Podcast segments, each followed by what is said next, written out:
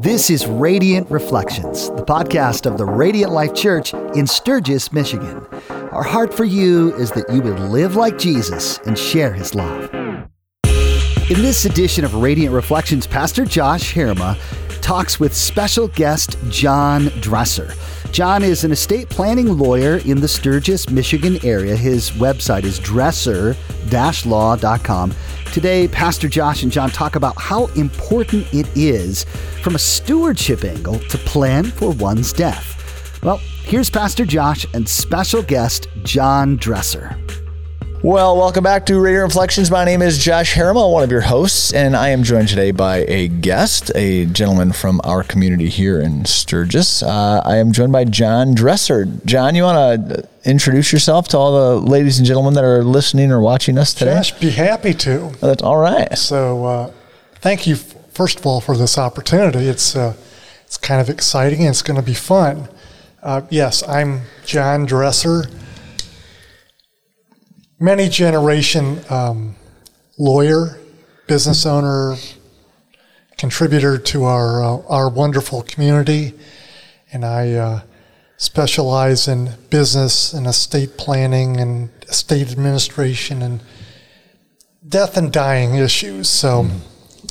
I'm uh, looking forward to getting into a discussion with you on some of those topics and giving some food for thought for those that uh, take the time to look at this podcast in the future. No, that's good. So, for those of you that have been with us on Radiant Reflections, we are in our series all about death and dying.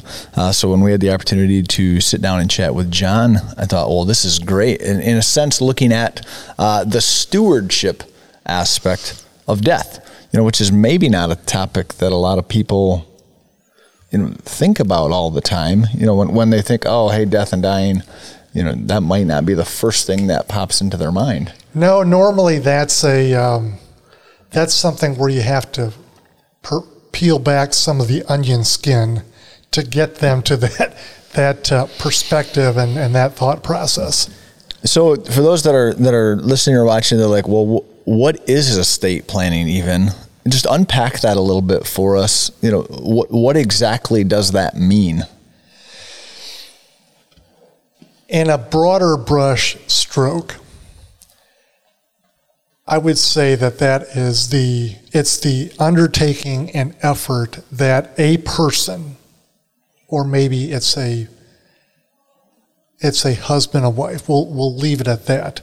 That undertakes to they've they've built up assets during their lifetime, and they have goals and objectives and where the assets should go when they are either disabled but still living, but more importantly, when, when they are no longer treading on, on earth.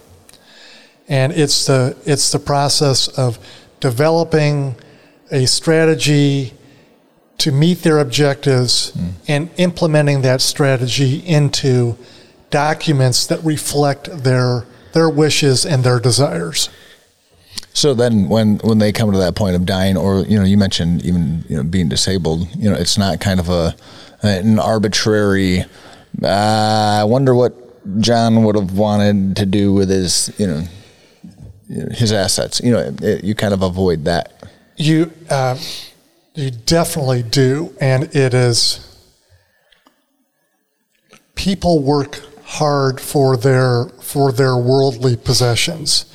And they have all different thoughts on who should get those and why people should get them um, many times i will hear you know i've i've paid enough taxes to the to the united states and in our case the state of michigan and i really don't want those governments to get any more of of the of of the fruits of my bounty. So it is, it is clearly about putting yourself in control of your assets by way of clear documentation saying that whoever is serving for you as a personal representative under a will or a trustee under a trust, this is how I want my affairs to be handled and my assets to be distributed. And you follow that clearly and carefully.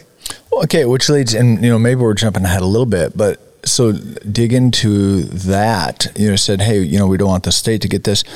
Let's say I don't do any estate planning, like I just, you know, but I, I get hit by a bus, right? Like who, where does my stuff go? Who handles that? Like how is how is all of that processed? You know, it, it, again, if I if I walk out tomorrow and and die without that in place. Well, fortunately, we don't have the proverbial bus here in Sturgis, but, but I understand. I understand your point. Um, so, in all ser- in all seriousness, after the grieving process is initiated by by your wife, then she would want to go to someone who is qualified in a state, a lawyer that's qualified in estate administration. Because if you have assets that are solely in your name, and I don't necessarily, I don't mean something like a life insurance policy that would have a designated beneficiary or a, uh, a retirement plan that would have a beneficiary. Mm-hmm you have something, you have many things of real value that just happen to be titled in your name.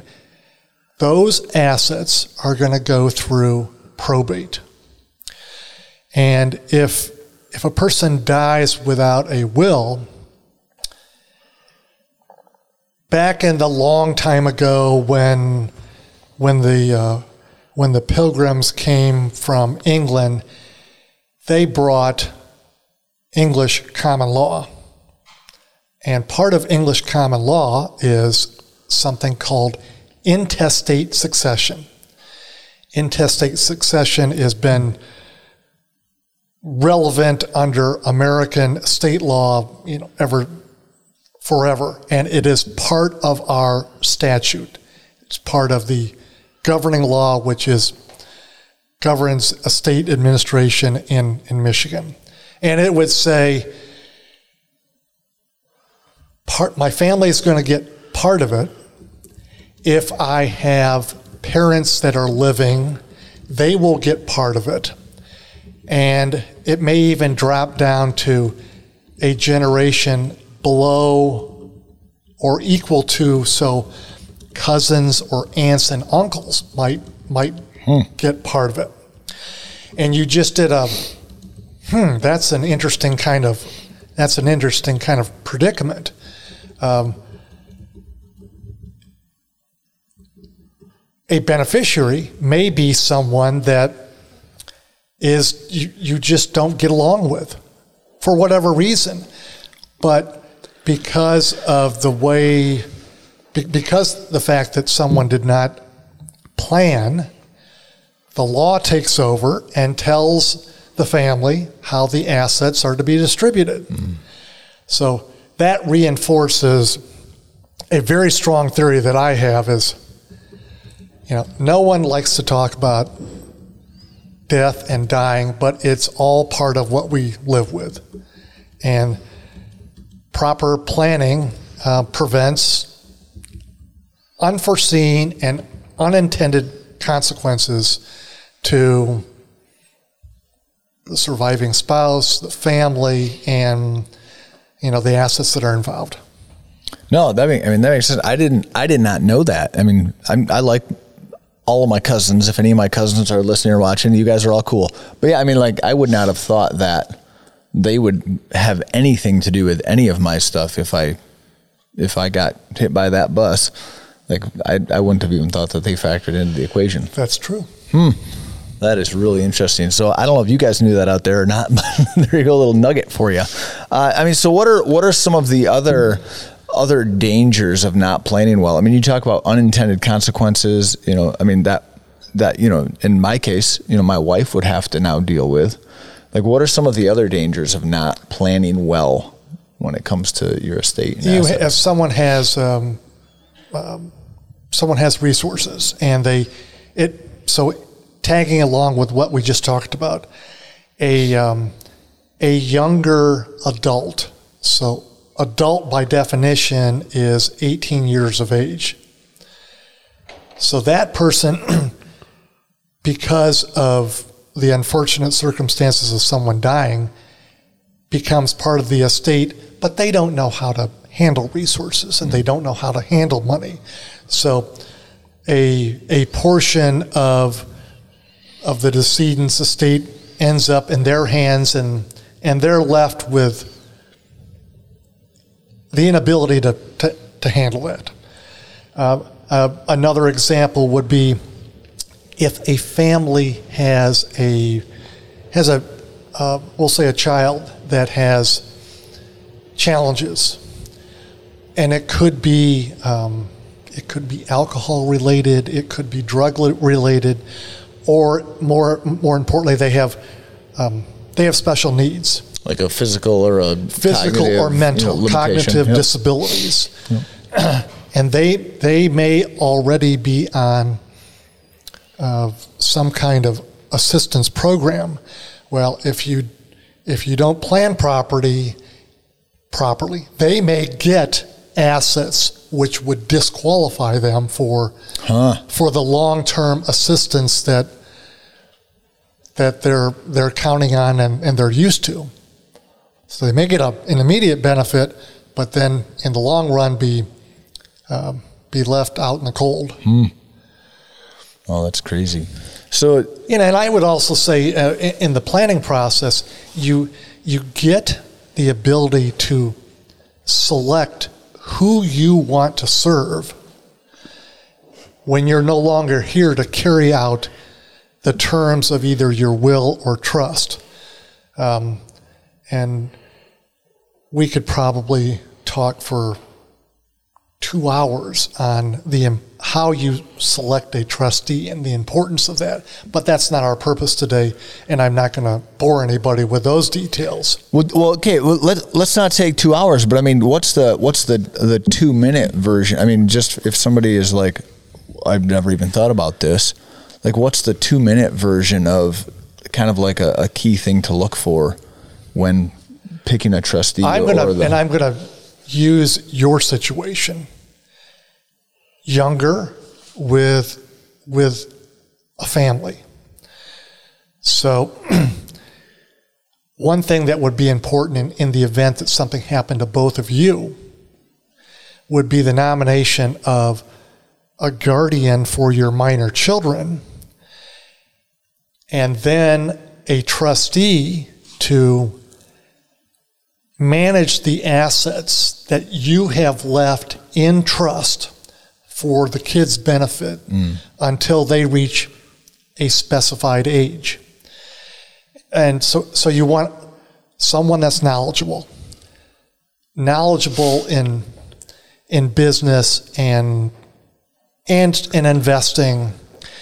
There are any number of legal duties legal being that they're imposed by statute on a on a trustee.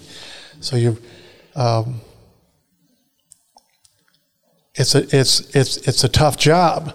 You, I I think one of the most important things is someone that you trust, mm. someone that's gonna that's gonna look at what either they're dealt with because you didn't have a document in place, or if you did, carrying out the specific terms of that rather than saying, well, I know Josh. I mean, he didn't really mean that. That's right. He would have wanted, he, he would have wanted me to have a little bit of yeah.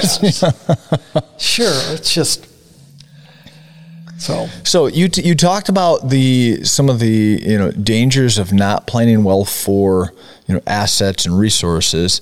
Uh, speak into my situation. You know, so again, I've got I've got all of my kids are you know minors. Um, in the event we don't have a guardian lined up, you know, so so for for families that are listening, they don't have a guardian lined up. What what happens if both parents pass away? Who who handles the kids? Where do the kids go? You know, what's the process for that? Well, I think probably sadly in the in the very short term, they're going to be they could be separated they could be together in in one home until the proverbial dust settles. Um, but but without that nomination in place in writing, then we re- always revert back to the law and the and the statute on the guardian appointment will tell you who has priority. And just because they have priority under the law's eyes does not mean that they are necessarily the most appropriate caregiver and mom and dad substitute mm. for, in your case, if you and your wife are gone. Right, and then now crazy Uncle Eddie takes over. Yeah. And we're like, why in the world did they give the kids to crazy Uncle Eddie? You know. what what are I, I'm curious. What are some of the things that, and and I don't know if this falls under you know the things that you do, you know, but in a case like that, what are the things that they use to determine who the kids go to? You know, do they just say, well, hey, crazy Uncle Eddie's he has assets and resources. He'll be able to provide for these kids. You know, a lot of times um, you can you, you have the ability of. So in this situation, let's assume that we we now have a a matter pending before the court because both of you were deceased. So we had to open up an estate, and then we're asking the court to appoint a guardian. Um, d- depending on the, the age of the kids, they can go into um, they can go in and talk to the judge into in our case into his office and and express to him what what their desires are. Um, other than that, then you look at you look at the universe of family members, and you would really hope that somebody would raise their hand and step up and say, "I will take care of these lovelies," um, and that they have the they have the qualifications of being good stewards, being good good parents, being responsible with money. Um, will do the right things. We'll educate the children properly. We'll take care of their health needs. Uh, those are some of the factors that you look at. Okay. No, that's good. That's good. So, what are some of the, you know, I mean, you interact with people on a regular basis about these things. What are some of the the top questions people ask you? And maybe we've hit on a couple. I don't know. We'll we'll we'll see how well my questions line up. but what are some of the top questions that you get asked when it comes to estate planning? there are there are humble people that come in, and I'm using that term with humility. And they'll and they'll joke around a, a little bit, and they'll say, "I'm not rich. I don't I don't think I need a trust." Mm. And I will fire back and say, "A trust is." is a way that you can plan and avoid probate. And I'm not saying that probate's bad.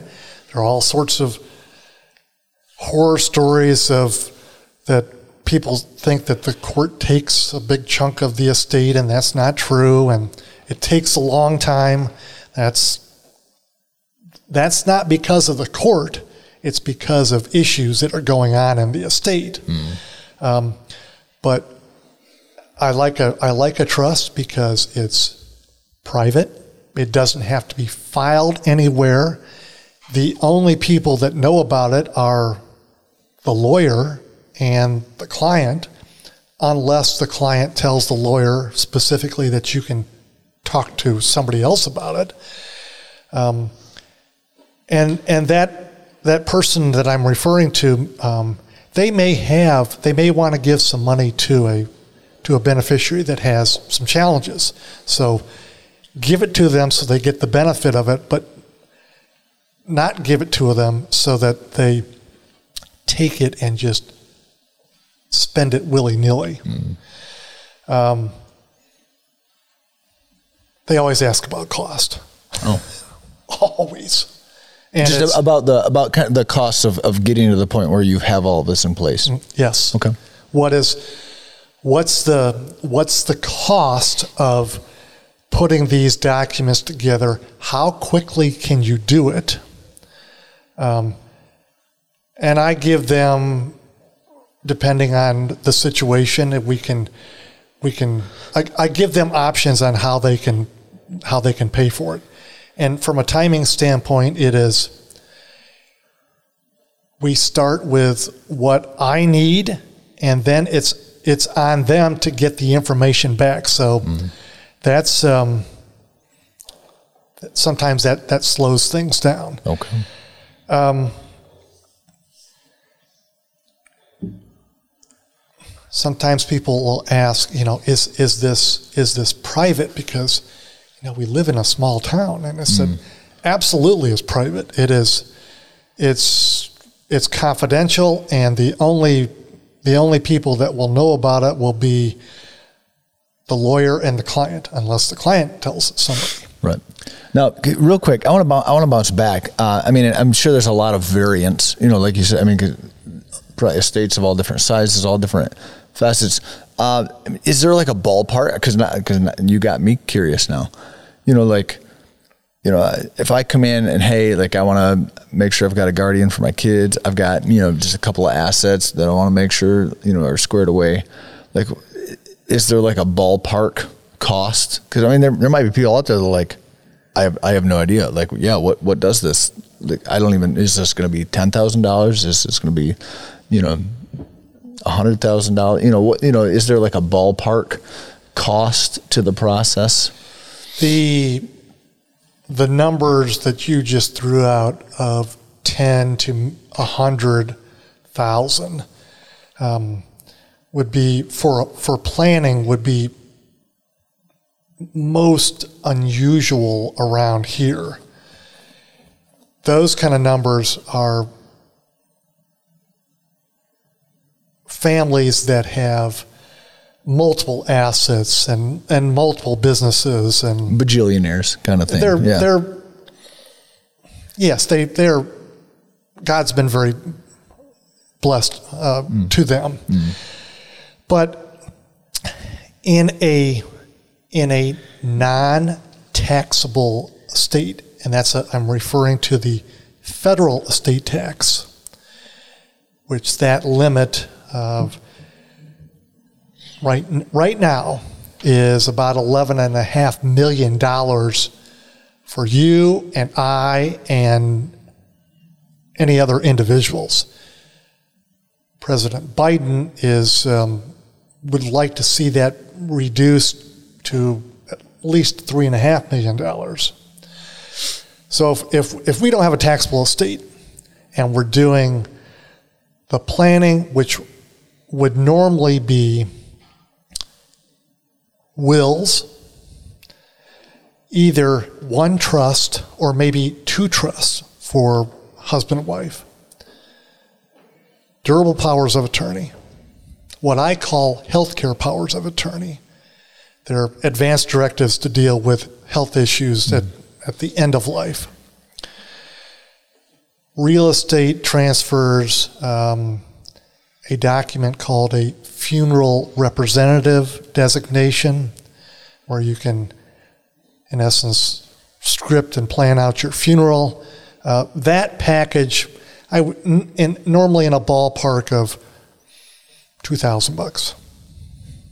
Okay, cool. So that's good. I mean, again, so if you're listening, if you're watching, that gives you some some idea there. Again, if you're, and that would be on maybe, a, well, I mean, through eleven million, that's a lot of dollars. I'm a long ways away from eleven million dollars, so I, I wouldn't uh, cross that threshold. If it if it we're talking about a federal a taxable federal estate, then the number is going to be higher than two million. Okay, okay, all right. That's a that'd be, that'd be a big estate. But uh, all right, so I I I, I totally you know sidetracked us back to that question. Uh, what are some of the other questions that people ask? You know, when as they're kind of exploring this topic. Sometimes they'll ask, why do I need this? So we'll we'll go into the story about planning and being in control of your situation and what happens if you don't the mm. the intestate succession. So talk talk a little bit, you know, on that theme. You know, there's a there's a, a biblical principle is stewardship, right? This idea that everything we have is God's, right? And we're here to steward that, to take care of that. How how might we connect those two things? You know, the idea that we're called to be stewards and the idea of estate planning. Like what do you see as the overlap? When when I use or think of stewardship, it is uh, it can be protection of of the bounties that God has blessed us with. Again, going I don't going back to just doing proper planning. It can also be if a if a client, a single person or husband and wife, usually around here, has a charitable intent. And that's easily determined by a few basic questions. Sometimes they might even bring it up themselves. How can we how can we use some of their assets to benefit those organizations, charities, or or churches that or a combination of all of those to to have a legacy. Mm. It can be, and there are a number of charitable planning techniques that, um, from outright cash gifts to distribution of appreciated assets to an organization, either during life or at death. There are gift annuities. There, um, I don't think that we want to go into the the a laundry list of, of those techniques, but I think of of stewardship that way, and also benefiting an organization that that I truly love, and I being the client, um, through a setting up an endowed fund. So they they give money, it's entrusted to the organization, and um, the money is invested, and in in foundation or endowment terms, we'll just say the the income in a in a very broad brush brush is uh, is used for the benefit of the organization. Mm. So I'm not sure if that's really well, no, focused on your. Well, no, I mean, I mean, really, I mean, if you take if you take that and you look at the other pieces that you've you've brought here, uh, you know, when it comes to stewardship, you can say, hey, you know, planning your estate well allows you to even in death to continue to invest in the things that God has laid on your heart. Very much so. I mean, so that's, very much I think, so. Yeah. So yeah, whether it's through uh, charitable organizations, uh, I mean, family. I mean, we're, we're called to provide for our families. You know, that's a that's a biblical thing, right? I mean, so being able to do that, you know, after I pass away, being able to, uh, you know, sow financially into organizations that I that I care about, have a passion for. Yeah, I think you you you tackled it. You know, and in a broader sense, with the family, giving them the giving them a boost or a help to to fulfill their goals and objectives without making it a disincentive for them to work hard and and and earn their way.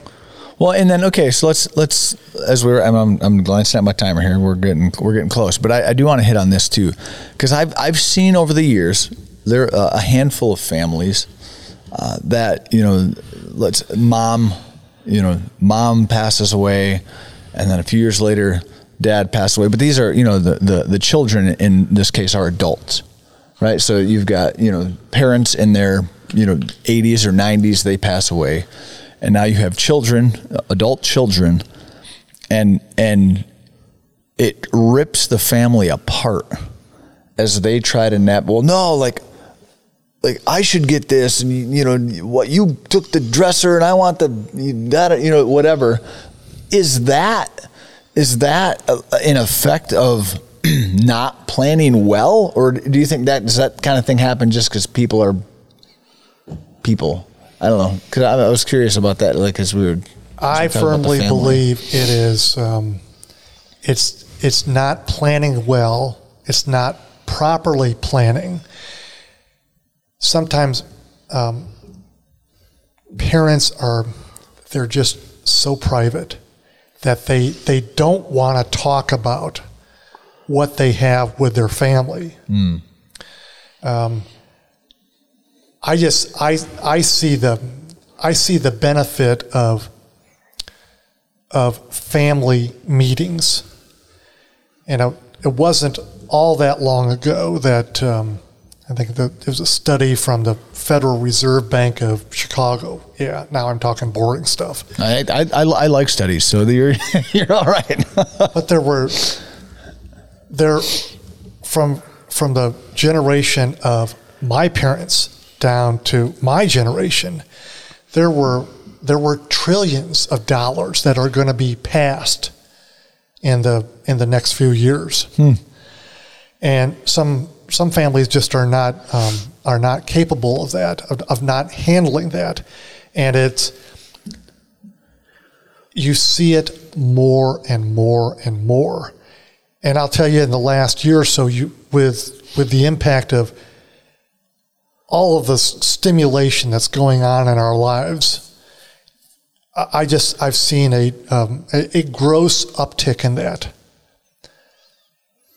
Yeah, 50 years ago, you got the red scooter and I didn't, and I still remember that, and I harbor ill feelings towards you. Mm-hmm. So now that we have some resources to fight over and we've got some money, I'm going to litigate this it, it's just horribly disruptive to family units. It, it, makes me very sad. Yeah, I mean, again, I've I mean, I've seen siblings like, I mean, they're almost literally at war with each other over. No, I want this. Why did you get this? That uh, you know, it's like holy cow. and, and let me just touch on that. Many times, it's not, not necessarily the money. It is it's an item of tangible personal pro- uh, property that has that has value to to two SIBs. Mm. And so in planning, the client can leave a list uh, and they can sign it and date it and says, I want this item to go to this person. I want another item to go to that person and the um, personal representative or trustee has got to got to honor that. So that's another way of scripting out how you want things done to avoid um, to, to, avoid problems. Mm-hmm. While we're on a little bit of a problem issue, in both of um, in both wills and trusts in Michigan, you can add language that says unless there is a there's a valid um, there's good cause and a valid reason valid legal reason. If you contest this document by filing some appropriate action in the probate court in the county where the client dies um, if you do that, the court has the ability to make a determination that you, the com- combating person, died before me, meaning that you don't get anything. Mm-hmm. So it's it's it's a it, it's not used in every situation, but in in the right family matters, right family situation where where and you get to know that by asking the right questions. If if you think that there's going to be battles and wars waged after the person dies, it's probably a good thing to put that in there. Mm. Oh, that's good. That's good. Now, and real quick, and I'll I'll I'll make this my last question, and it's bouncing back to an earlier one. You know, when you talked about designating that that that trustee or that person. You know, sometimes you'll see, you know, uh, again, elderly parents they pass away, and one of their children is the the executor. Is that the is that the right word of Well, the, the- will? The executor used to be that's it, that's an older term. Um, Okay. the new the the conter- contemporary term is personal representative under the will. Okay, you, I'm, I'm looking for your personal opinion, maybe your professional opinion. Is it a good idea to have a family member as the personal represent, representative or executive, if I want to use my old school term? It is um, so it's the, it's the story like this.